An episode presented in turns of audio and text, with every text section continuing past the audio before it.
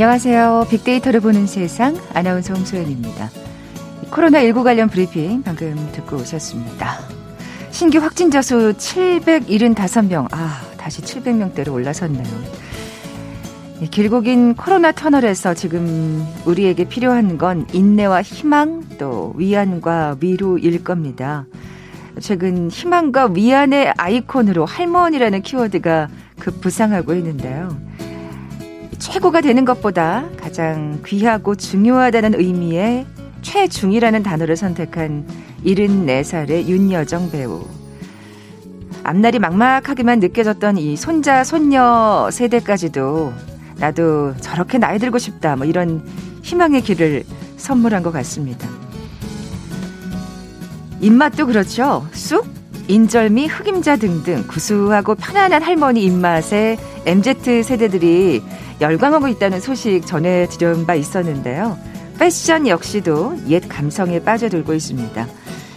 노인들이 즐겨 입으시는 그 니트 조끼 있잖아요. 이 니트 조끼가 전 세계 패션계의 대세 아이템으로 등장하면서 열풍이 대단하다고 하는데 잠시 후 세상의 모든 빅데이터 시간에 자세히 빅데이터 분석해 봅니다. KBS 제일 라디오 빅데이터를 보는 세상 먼저 빅퀴즈 풀고 갈까요? 자, 오늘 할머니 패션 관련 소식과 함께 최근 뜨거운 관심이 모아지고 있는 가상화폐에 대한 얘기 나눠볼 텐데 참 논란이 뜨겁습니다. 뭐 가상자산, 가상화폐, 암호화폐, 암호자산, 뭐 현재 우리나라에서 비트코인과 같은 디지털 코인을 지칭하는 용어들인데요. 용어 역시 아직은 여러 가지가 혼용되고 있죠. 바로 이 가상화폐의 핵심 기술을 오늘 맞춰주시면 됩니다. 자, 이것은 디지털 통화 거래 내역을 기록하기 위해 개발된 분산형 장부를 기록하는 기술로 금융거래에서 장부 책임자가 없는 거래 시스템입니다. 새로운 거래가 발생할 때마다 그 정보를 별도의 블록으로 만들고요. 이 블록을 기존 장부에 연결하는 방식인데요. 거래가 일어날 때마다 분산된 장부들을 서로 대조하기 때문에 장부 조작이 어려워서 강력한 보안을 유지할 수 있다고 하네요. 뭐라고 부를까요? 보기 드립니다. 1번 블랙박스, 2번 블록체인, 3번 블랙핑크. 오늘 당첨되신 두 분께 모바일 커피 쿠폰 드립니다. 휴대전화 문자 메시지 지역번호 없이 샵 9730, 샵 9730. 짧은 글은 50원, 긴 글은 100원의 정보 이용료가 부과됩니다. KBS 라디오 어플리케이션 콩은 무료로 이용하실 수 있고요. 유튜브로 보이는 라디오로도 함께 하실 수 있습니다. 방송 들으시면서 정답과 함께 다양한 의견들 문자 보내주십시오.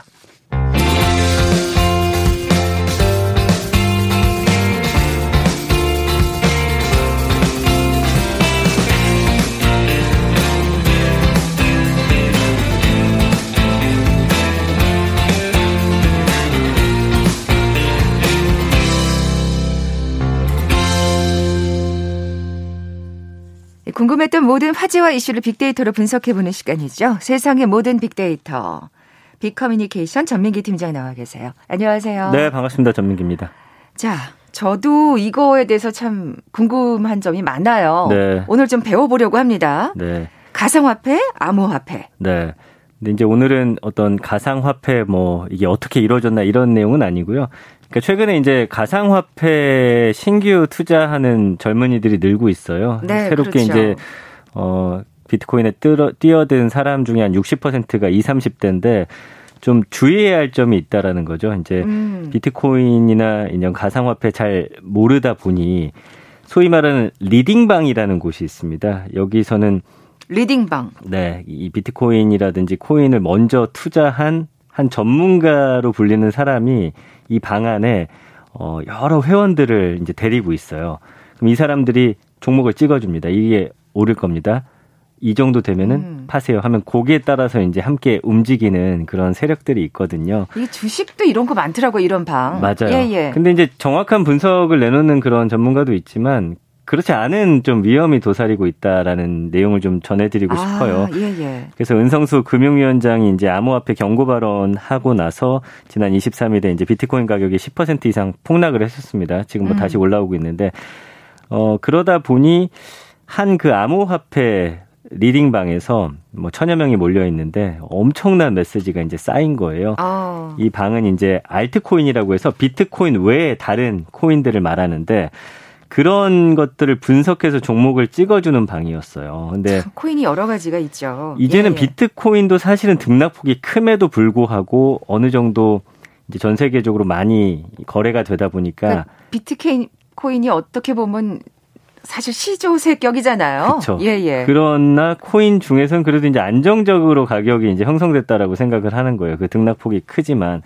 그러다 보니 사람들이 이 알트코인에 몰리는 이유는 한 방의 수익률이 어마어마하게 올라가기도 해요. 얼마 전에 이제 기사 어. 보셨을지 모르겠지만 어, 하루에 상장된 그 코인이 천배까지 일순간 뛰었다가 또 폭락하는 그런 것들을 보여줬거든요. 요즘에 새로 나오는 것들이 훨씬 그러니까 이제 등락폭이 크다는 말씀이신데 맞습니다. 뭐 잘 되면 진짜 엄청난 또 수익을 얻을 얻을 수 있지만 네. 또 반대로 말하면 그 리스크가 굉장히 아, 큰 거잖아요. 너무너무 크죠. 그래서 예, 예. 한방 운영자가 지난달에 이제 두 개 종목을 찍어줬는데 38에서 76% 수익률을 내면서 유명해진 방이에요. 아, 그렇군요. 그래서 코인 시장을 분석하는 운영자가 이달에도 한 종목을 찍어서 이제 매수가하고 매도가를 제시했습니다. 이때 사고 이때 파시면 됩니다.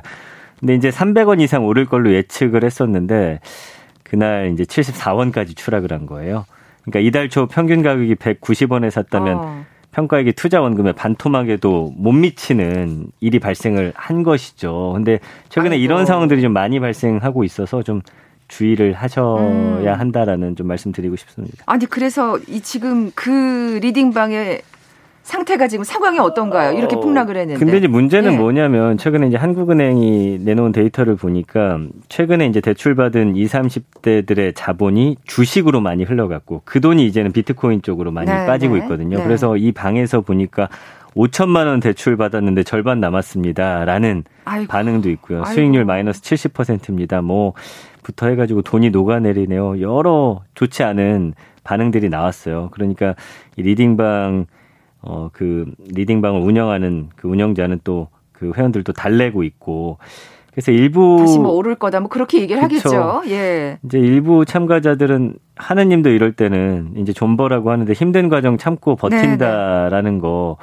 흔들리지 말고 어 우리 버팁시다 뭐 설득하기도 하는데 다들 이제 뭐 코인 코인 요즘에 언론에서 사실은 코인의 피해보다는 수익률이 얼마 낮다 이거에 너무 좀 많이 이제 기사를 쓰다 보니까 아, 그게 사실 이거 주식 또 복권이랑 마찬가지인 것 같아요. 맞습니다. 그러니까 된 사람들 얘기를 주로 하다 보니까 네. 예, 예. 그래서 이제 아무나 다 돈 버는 줄 알았는데 지금 음. 너무 이게 반토막 나다 보니까 놀라시는 분들이 좀 많았다라는 것이죠. 아까 그 지금 이 문제 리딩방에서 무슨 38에서 76% 수익률을 본 네. 뭐 코인이 있었다라고 말씀하셨는데 뭐 천배 뭐 이런 얘기도 나오던데요. 아까 이제 그게 이제 네. 우리나라에서 만들어진 코인이었어요. 금 시세를 이제 뭐 바탕으로 한 그런 코인인데 그게 이제 사실 암호화폐 투자의 가장 큰 위험은 실체가 없다는 거거든요. 그러니까 기업의 실적이나 어떤 가치를 바탕으로 주식은 움직이잖아요. 음. 그러니까 이 주식은 근거가 있습니다. 그래서 이런 것들을 보면서 공부할 수 있는데 암호화폐는 이제 백서라고 하는 것만 있어요. 백서는 뭐냐면 이 암호화폐를 만든 사람들이 뭐 목표치처럼 제시한 겁니다. 우리는 금과 연동해서 이런 식으로 이 화폐를 운영할 거예요 하면 사람들이 보고서 좀 괜찮다 싶으면 이제 음. 가치는 잘 모르지만 신뢰를 바탕으로 이제 가격이 형성이 되거든요. 이를테면 그게 말하자면 증명서 같은 걸 텐데 맞아요. 그걸 과연 얼만큼 믿을 수 있느냐는 또 예, 또 다른 문제겠죠. 그래서 네. 이 도지코인이 대표적 사례예요. 개발자가 사실은 장난으로 만들었습니다. 근데 이제 일론 머스크가 어 요걸 자기가 주목하고 있다 했더니 막 급등하거든요. 그리고 급락도 사실은 누군가의 한마디에 의해서 또 좌지우지 되기도 하고요. 그러니까 아까 그 천배 올랐다는 그것도 사실은 굉장히 폭락했죠. 어, 그래서 그 제가 네. 그 다음날 봤더니 이제 5만 원까지 갔었는데 다음날 바로 만 원대까지 떨어지더라고요. 야. 예, 그러니까 뭐 오늘은 제가 확인을 안 해봤습니다만. 네, 네, 네. 그건 정말 진짜 왔다 갔다 하네요. 4, 5만 원에 투자하신 분들은 어마어마한 손실을 보셨던 거죠. 예. 세상에 진짜 그러면 정말 알아놓으셨겠네요. 그렇게 사신 맞습니다, 분들은. 맞습니다. 예. 근데 이게 이렇게 진짜 하루 만에 왔다 갔다 하는데 이게 가격이 예측 가능한 거예요? 그 리딩방을 믿을 수 있는 겁니까? 리딩방 운영하는 네. 분들은 이제 어떤 본인 나름대로의 어떤 뭐 근거는 있는 것 같아요. 그래서 시장이 커지다 보니까 이제 전문 투자자들 사이에서도 암호화폐 가격 움직임 예측 가능하다라는 주장이 나옵니다. 그래서 뭐 차트, 호재, 개발사나 기술력 같은 거 근거로 해서 가격의 흐름을 예상하고 대응합니다. 그래서 차트의 경우는 여섯 일곱 개의 어떤 기본 움직임이 언급되기도 하고 예를 들어서 이제 일정 가격선 두고서 두 번의 상승 고점을 찍으면 매도를 해야 한다. 어. 현재까지 어떤 흐름을 보면서 자신들만의 어떤 원칙을 만들어 놓은 거예요. 그런 법칙을 나름대로 예, 맞습니다. 예. 예. 그래서 이제 뭐 호재로는 유명한 기업과의 뭐 연관성, 거래소 상장 여부, 대체 불가능 토큰 뭐 이런 최근 부상하는 기술 적용 등이 꼽히는데 이제 전문 투자자들은 이 온라인 커뮤니티에서 named라고 불려요. named. 예, 그러면서 이제 분석 내용을 공유하는데 이제 named라는 거는 어 현실이나 온라인에서 실력이 검증돼서 이름이 이제 알려진 사람인데 원래는 이제 게임 용어입니다. 한 게임에서 괴물을 여러 괴물들이 있는데 그 중에 한 분류를 이제 named라고 했어요. 이 다른 괴물들하고 비슷하게 생겼는데 실력이 월등한. 어. 근데 이제 게임 안에서 그 의미가 좀 변질되면서 굉장히 잘하고 능력 있고 영향력 있는 사람으로 이제 우리가 인플루언서 정도로 생각하시면 될 것 같아요. 네, 네, 네. 그래서 이제 네임드가 추천을 하면 그 알트코인 방 안에서 뭐 예를 들면 한 코인을 추천한 이유로 뭐 차트나 호재 이런 것들을 이야기해주면 천 명, 많게는 뭐 수천 명도 되니까 그 사람들이 함께 투자를 하면 당연히 올라갈 수밖에 없는 아, 거예요. 어, 어. 네, 그런 이제 순환이 이제 이뤄지고 있는 것이죠. 그 진짜 그렇게 말씀하신 그 네임드란 사람이 어 이게 괜찮은 것 같아. 그러면 정말 너도 나도 이제 거기 가서 몰리는 거죠. 이게 사실은 네. 좀 스스로 무언가를 좀 분석할 필요가 있는데 무작정 투자에 나서는 분들이 있어요. 주식도 사실은 공부하라고 하는데 결론적으로는 전문가한테 물어보는 게 종목 찍어주세요잖아요. 그러니까요. 그러니까 아유, 이게 워낙 어려운 시장이다 보니까 고수가 올렸다는 글에 특정 코인이 등장하면은 수백 수천여 명이 우르르 몰려가서 매수 매도에 동참하거든요. 이런 분위기는 이제 아까 말씀드린 대로 알트코인일수록 그다음에 코인을 처음 접하는 분들일수록 심하게 나타나고요. 네네. 많은 투자자가 한꺼번에 움직이니까 수익 생기면 이제 암호화폐 대박 신화 기대가 더 강해지고 그렇죠. 반대로 손실이 나면 피해 규모가 더 커지는 거예요. 그래서 묻지마 투자가 그러네요. 묻지마 투자라고 하지 마세요. 투기죠. 예. 점점 아이고. 도박장처럼 되는 어떤 그런 영향을 좀 네, 주고 네. 있습니다. 야, 이거 진짜 그 좀 위험하다는 생각이 드는데 네. 또 그만큼 악용 사례도 많아지고 있다면서요. 그러니까 정말 순수하게 본인이 열심히 이거 분석해가지고 정보 공유하는 네임들도 많은데 일본은 이제 고수를 사칭해서 투자자들 모은 다음에 가격을 밀어 올립니다. 아까 말씀하신 대로 그렇게 투자자들이 몰리면 가격이 오를 수밖에 없으니까. 본인은 아주 싼 값에 미리 사놓는 네, 거예요. 네, 네. 그 수많은 투자자들이 함께 구입해주면 확 올라가겠죠. 그때 이제 털고 나오는 식으로. 아이고. 그래서 온라인 커뮤니티하고 리딩방에서 주는 정보를 지난 3개월 동안 따라한 한 분이 인터뷰를 했는데 총 300만 원으로 찍어준 6개 알트코인을 샀는데 수익률이 100%까지 올랐다가 며칠 새 마이너스 30%로 뚝 떨어졌다. 이런 인터뷰 기사도 있더라고요. 그렇군요. 이건 이거 뭔가 이게 주식하고는 또 다른 세계예요. 이게 뭔가 계속 아 좀 묻어두고 관망해야 되겠다가 안 되는 지금 네. 성격의 지금 어, 암호화폐 시장이라는 생각이 드는데 네. 이게 정말 이 시장이 예측 가능할까요? 어떻게 보세요? 글쎄요, 이게 뭐 전문가들 의견도 네. 나뉘죠. 아 그래요. 네. 예. 그러니까 자금이 어떻게 들어가고 나가는 어떤 특정한 규칙을 활용해서 주식과 비슷한 기술적 분석을 지금 사람들이 하는 것 같은데 아직 암호화폐가 어떤 수익을 창출할지 불확실한 상황에서 정확한 예측은 어렵다라는 반응이 있고요. 네네. 반면에 이제 뭐 친구들과 암호화폐 분석해서 1억 원 정도를 투자한 한 40대 투자가가 있는데 이게 실체가 있는 분석이다. 그래서 현재 어. 암호화폐 시장이 문제가 되는 건 스스로 공부하지 않고 누군가의 말에 휩쓸려서 함부로 투자하는 사람들이 많아서다.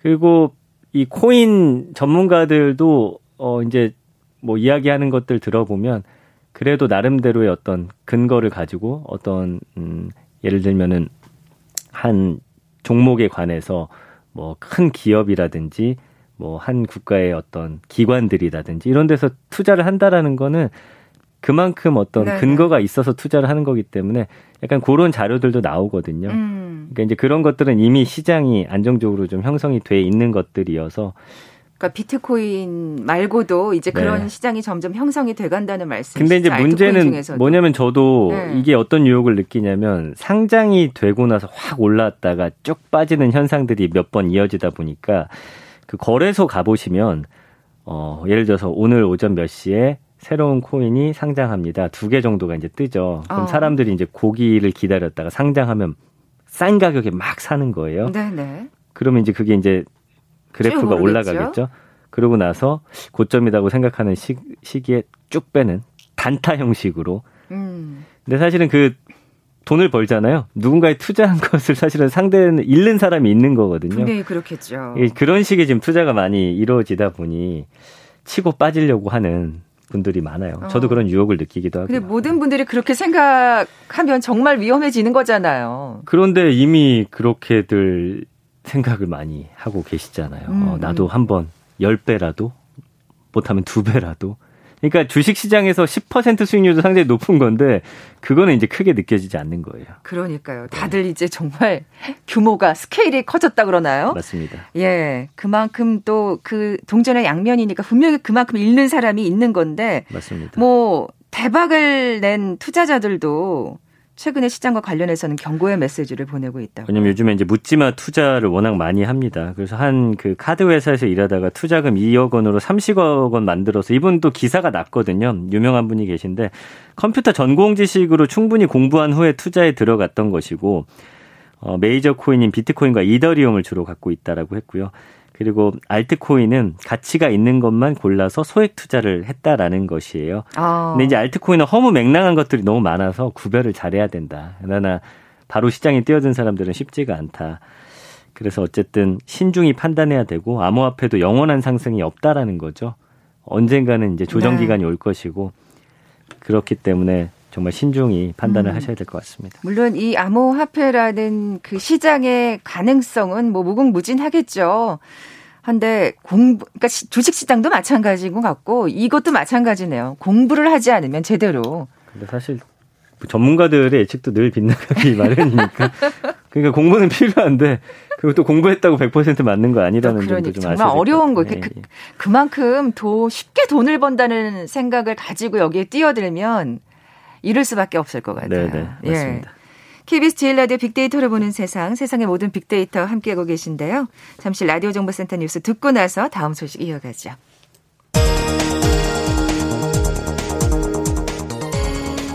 고 이건희 삼성 회장 유족들은 사회 환원 계획을 발표하고 구보 등 2만 3천여 점의 미술품을 기증하고 1조 원을 감염병과 소아암 극복에 지원하기로 했습니다. 또한 12조 원 이상을 상속세로 낼 계획이라고 밝혔습니다. 한국경제연구원 기업경기 실사지수 조사 결과 5월 전망치가 4월 대비 1.7포인트 상승하며 기업 체감 경기 호조세가 유지됐습니다. 다만 차량용 반도체 수급난으로 자동차 산업 전망은 밝지 않은 것으로 나타났습니다. 정부가 핵심 주력 산업 유치를 위해 자유 무역 지역 부지를 2030년까지 약 400만 평 늘리고 투자 기업의 입주 자격 완화, 취득세, 재산세 감면 등 인센티브를 강화할 계획입니다. 관련 업계에 따르면 코인 광풍에 가상화폐 거래소 4층으로 개인정보를 탈취해가는 스미싱 문자 메시지가 전년 대비 40% 증가한 것으로 나타나 각별한 주의가 필요합니다. 지금까지 라디오 정보센터 조진주였습니다.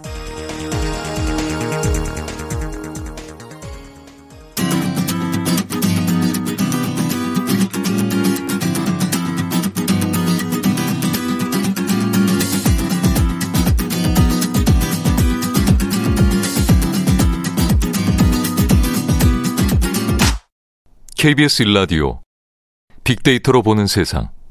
네, 세상의 모든 빅데이터 함께하고 계신 지금 시각 11시 31분 향하고 있습니다. 전 팀장님, 네. 빅퀴즈 네. 다시 한번 내주세요. 네, 앞서서 가상화폐 관련 이야기 나눠봤죠. 핵심 기술을 맞춰주시면 됩니다. 이것은 디지털 통화 거래 내역을 기록하기 위해서 개발된 분산형 장부를 기록하는 기술입니다. 금융거래에서 장부 책임자가 없는 거래 시스템이죠. 새로운 거래가 발생할 때마다 그 정보를 별도의 블록으로 만들고 이 블록을 기존 장부에 연결하는 방식인데요. 거래가 일어날 때마다 분산된 장부들을 서로 대조하기 때문에 장부 조작이 극히 어려워서 강력한 보안을 유지할 수 있는 기술인데요. 맞춰주시면 됩니다. 1번 블랙박스, 2번 블록체인, 3번 블랙핑크. 네, 오늘 당첨되신 두 분께 모바일 커피 쿠폰 드립니다. 정답 아시는 분들 저희 빅데이터로 보는 세상 앞으로 지금 바로 문자 보내주십시오. 휴대전화 문자 메시지 지역번호 없이 샵 9730입니다. 짧은 글은 50원, 긴 글은 100원의 정보 이용료가 부과됩니다. 자, 두 번째 키워드. 뭐 오프닝에서 말씀드렸다시피 니트 조끼 얘기를 좀 네. 해봐야겠는데 저도 하나 샀거든요. 아, 그렇죠. 약간 이렇게 패치워크 모양처럼 맞아요. 된 걸로 좀 이렇게 시원한 네. 그 실로 짠 거를 이제 봄, 봄, 봄옷으로 네, 마련을 유행이에요, 했는데 유행. 이게 전 세계적으로 인기가 대단하군요. 그 저희가 네. 이제 할매니얼이라는 키워드 한번 소개해 드렸어요. 할머니와 이제 밀레니얼을 합친 세대고 그때 그래서 우리가 네. 되게 여러 가지 먹을거리 얘기를 했었잖아요. 맞아요. 예. 근데 뉴욕 타임스가 이 기획 기사를 냈습니다. 니트 조끼가 섹시한 아이템으로 돌아왔다라는 야. 제목의 기사예요. 그러면서 이 평범한 니트 조끼가 인기 패션 아이템이 됐다라는 내용인데 한 그 미국 인플루언서를 인터뷰를 했습니다. 이 사람이 이제 2년 전 니트 조끼 처음 구입했고 지금은 니트 조끼가 50벌이나 있다라는 거예요. 그래서 뉴욕타임스는 이런 반응과 함께 지난해 가을 열린 2021 봄, 여름 패션쇼에 나선 디자이너들이 다양한 니트 조끼를 선보였다. 이 니트 조끼가 최신 패션 아이템이다라고 아주 크게 소개를 어, 했습니다. 예, 예. 네. 어, 진짜 뭐 해외까지도 이게 대세가 됐군요. 우리가 맞아요. 우리가 그때 얘기할 때는 그냥 우리나라의 현상인 줄만 알았는데 맞습니다. MZ 세대들이 그렇게 열광하고 있나 봐요. 네, 네. 인기가 2030 세대의 마음을 사로잡았는데 뭐 할머니 패션 또는 할아버지 스타일 뭐 이런 것들로 불리고 최근에는 이제 어 이런 그레니 룩, 그랜파 룩 이렇게 뭐 영어로는 그렇게 됩니다. 이렇게 주목을 받고 있고 이 패션 스타일을 추구하는 젊은이들이 상당히 좀 많아졌고 더 많아지고 있는 그런 추세입니다. 전 음. 세계적으로 그렇다는 것이죠. 네, 네. 아까 뉴욕 타임즈 얘기를 하셨는데 네. 다른 외신들도 뭐 이런 얘기를 하고 있나요? 네, 주요 외신들이 많이 다루고 있는데 할아버지 패션의 전유물이던 니트 조끼가 젊은 소비자들한테 인기 얻고 있다.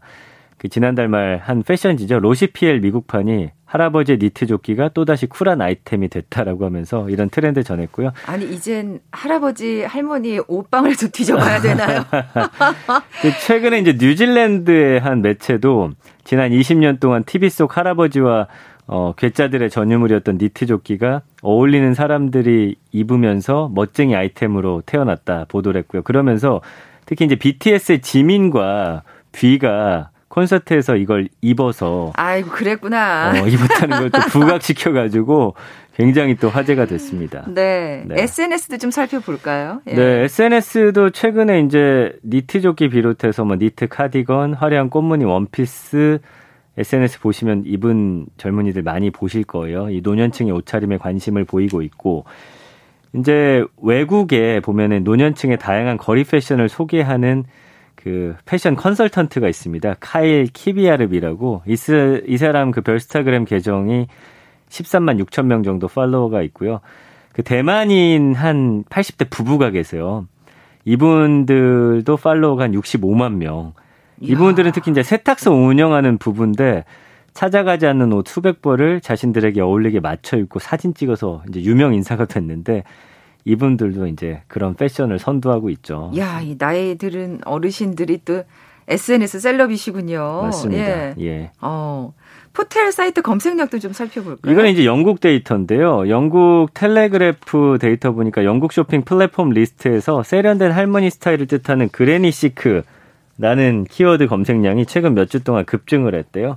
그리고 국내에서도 온라인 쇼핑 사이트에서 손뜨개 검색하면 200여 종이나 어. 검색이 되고요. 이 관계자들이 이야기하는 게 티셔츠 위에 겹쳐 입는 손뜨개 느낌의 뭐 코르셋 같은 느낌의 상이라든지 짧은 짧은 조끼 이런 것들이 좀 많이 나와 있어서 이제는 보온뿐만 아니라 음. 아 패션 아이템이 됐구나 본인들도 느끼고 있다 이야기를 합니다. 아유 제가 이 손뜨개 조끼를 샀을 정도면 뭐 예 대세는 대세인 것 같아요. 아유 아까 뭐 팔로우 수를 얘기하는데 뭐 진짜 이 정도의 영향력이라면 그쵸. 나도 한번 사볼까? 이런 생각이 왜 안 들겠어요. 저희도 예전에 응. 그, 어, 아저씨들, 시니어들, 그 패션 그 사이트가 굉장히 인기다 한번 소개해드린 적이 네, 네. 있거든요. 네, 기억나시죠? 예. 네. 이런 것들이 인기가 많은 거고요. 자, 이렇게 되다 보니까 기업들이 가만히 있을 수가 없죠. 돈이 아, 되니까요. 그럼요. 그럼요. 그래서 이런 스타일에 관심을 보이는 SNS 이용자들이 늘다 보니까 최근에 그 10대, 20대 초반 여성이 주로 찾는 국내 온라인 쇼핑몰이 있는데 윤여정 씨 광고 모델로 발탁했죠. 아우 그레니 시크하면 딱 떠오르는 어, 정말 예 인물이죠. 한 어. 미국의 스포츠 브랜드도 이번 달에 장노년층 모델이 등장하는 신문 광고 선보였고요. 음. 그러면서 이제 여러 사람들이 더 열광하고 있고 광고에서는 젊은 모델 대신에 또 외국에서 유명한 그 creative director 어, 작년이신 분이 또 모델로 함께 이 운동화를 신고 있고요. 어, 하얀 머리를 그 휘날리면서 딱 그 포즈 취하시는데 맞아요. 진짜 근사하시더라고요. 그래서 네. 이분한테 또 영감 받아가지고 덴마크 코펜하겐에 본사를 둔 한 브랜드도 협업 제품을 곧 출시를 한다고 하니까요. 뭐 전 세계가 지금 이 흐름에 동참하고 음. 있다고 보셔야겠죠. 그러네요. 어, 왜 2030 세대가 이제 먹을거리를 넘어서 패션까지 음, 이렇게 네. 관심을 보일까요? 우리 할머니들한테. 기본적으로 좀 새로움을 추구하는 패션의 속성이 좀 반영된 거죠. 그래서 현대적 패션 트렌드에는 이제는 좀 매력을 느낄 수 없다 보니 이 스타일과 패션의 세계를 바라보는 시각들이 너무 달랐던 우리 어르신들의 패션이 이제는 굉장히 신선하고 자연스럽게 느껴지는 결국, 것이고요. 결국 이것도 레트로 같다는 생각이 들어요. 맞습니다. 예. 이 노인분들 스타일의 특별함은 스스로 본인의 길을 개척하는 데 있다라는 거예요. 유행 걱정하지 않고 본인에 잘 어울리는 옷들, 아이템 선택을 했는데 그게 굉장히 멋있게 최근 젊은이들 눈에 음. 비춰지는 음. 것이고요. 그다음에 뭐 늘 이런 이야기 나올 때 분석 중에 빠질 수 없는 게 코로나 19가 들어가죠. 옛 것에 대한 향수로 심리적 위안을 얻으려는 2030 세대가 늘었다라는 것이거든요. 그래서 젊은 층이 이제 그레니룩에 관심을 보이는 게 지난해 받은 스트레스로 향수에 적게 됐기 때문이다. 네. 좀 심리적인 분석을 하더라고요. 그렇게 생각하면 조금 씁쓸한데 네. 또 정작 노년층은 패션업계에서 소외되고 있다 이런 지적도 나오고. 이게 이제 문제인 것 같아요. 예. 이제 노년층의 스타일이 SNS에서 큰 관심 끌고 있는 상황에서도 정작 노인들은 주류 패션 업계에서 또 여전히 소외되고 음. 있다라는 지적도 나오고 있더라고요. 그래서 시니어 모델만 있을 뿐, 예, 그죠? 예. 노년층의 비중은 커지고 있는데 이분들을 위한 마케팅이나 상품 기획은 없다. 이분들을 이용해서 젊은이들에게 팔기 위한 것이다. 이렇게 되기 때문에 그런 지적은 진짜 귀담아 맞습니다. 들어야겠습니다. 그래서 패션은 예. 젊은이를 예. 위한 것이라는 메시지들만 담겨 있기 때문에 이 부분에 대한 좀 음, 지적은 나오고 있습니다. 네. 자, 지금까지 세상의 모든 빅데이터 빅커뮤니케이션 전민기 팀장과 함께했습니다. 고맙습니다. 감사합니다. 자, 오늘 빅퀴즈 정답은 2번 블록체인이었죠. 모바일 커피 쿠폰 받으실 두 분입니다. 1417님, 아이고. 3년 전 비트코인 투자했다가 크게 손해보고 이젠 요행을 바라지 않게 됐습니다. 큰 교훈을 얻으셨네요. 3148님, 정말 설명을 아무리 들어도 잘 모르겠는 블록체인. 넌 누구니? 하시면서. 근데 정답은 보내주셨네요. 두 분께 선물 보내드리면서 물러갑니다. 빅데이터로 보는 세상 내일 뵙죠. 고맙습니다.